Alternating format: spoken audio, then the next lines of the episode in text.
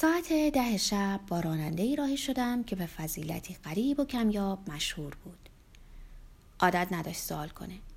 پنکه قابل حمل و تابلوی از اورلاندو ریبرا، صورتک محبوب و چکش و میخ برای نصبش با خودم بردم. سر را ماشین رو نگه داشتم تا مسواک و خمیر دندون، صابون معطر، اتکلون و حبهای شیرین بیان بخرم. می‌خواستم گلدونی قشنگ و یه دست روز زردم بگیرم. ولی هیچ دکان و دکه باز نبود. به ناچار چند شاخه عقاقی های گفته از باقی خصوصی دزدیدم. به توصیه صابخونه دیگه از کوچه پشتی مجاور مجرای آب می اومدم تا کسی هنگام ورود از در بزرگ باغستان منو نبینه. راننده بهم هشدار داد مواظب باشین آقای عاقل توی این خونه آدم می‌کشن در جوابش گفتم سر و جان فدای عشق حیات در ظلمت فرو رفته بود ولی نور پنجره ها و ترنم موسیقی در شش اتاق از وجود حیات خبر می‌دادند. احساس کردم کم مونده پس بیفتم.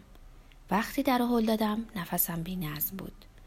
دلگادینا رو همونطور که در خاطره ها مجسم می کردم در بستر دیدم. برهنه و خفته در پناه آرامشی مقدس لمیده بر سمت قلب. قبل از اینکه به رخت خواب برم پنکه نو رو به جای پنکه زنگ زده گذاشتم و تابلو رو جایی آویزون کردم که دخترک بتونه از بستر اونو ببینه. کنارش دراز کشیدم و وجب به وجب اندامش رو شناختم. همون بود که در منزلم میپلکید. همون دستها که در تاریکی لمسم می‌کردن. همون پاها با گام های سبک که خیال می‌کردم قدم های گربن. همون رایحه عرق که از ملافه هم برمیخواست و همون انگشت مخصوص انگشتانه. عجیب بود وقتی با گوشت و پوست می‌دیدم و لمسش می‌کردم از خاطر هم غیر واقعی تر می نمود. بهش گفتم تابلوی به دیوار روبرو آویزانه. مردی که خیلی برامون عزیز بود بهترین رقاصی که نجیب خونه ها به خود دیدن و به قدری خوشخلب که حتی برای شیطونم دلش میسوخت اینو کشیده. نقاشی تصویر راهبه که او از سومه فراریش داد تا با هم عروسی کنن اینجا میذارمش تا اولین چیزی باشه که وقتی بیدار میشی ببینی. هنگامی که ساعت یک صبح چراغ رو خاموش کردم اصلا جابجا نشده بود و به قدری ملایم نفس می‌کشید که نبزش رو گرفتم تا خاطر جمع بشم زنده است.